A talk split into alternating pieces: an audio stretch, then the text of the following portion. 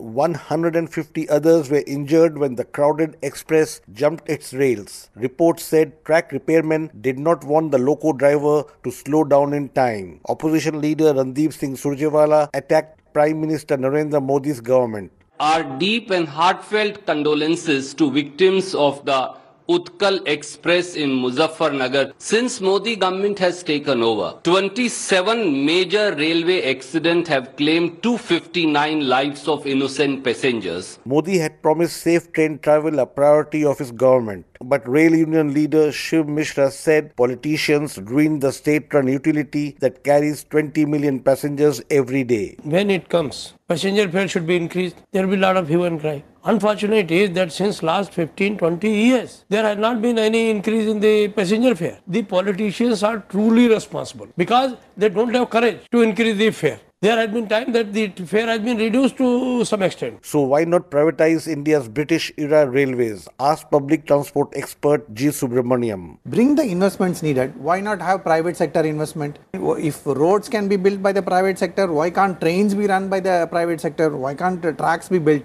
Today, Trump is saying our infrastructure is very old, it has to be rebuilt. And why Indian infrastructure should not be rebuilt? Then these modern technologies have to be introduced to prevent these accidents. Three years back, India said it will spend $145 billion to upgrade the service by 2019. But state steel companies have failed to meet its demand for new rails. For Newsbreak, this is Rana Sen reporting from New Delhi.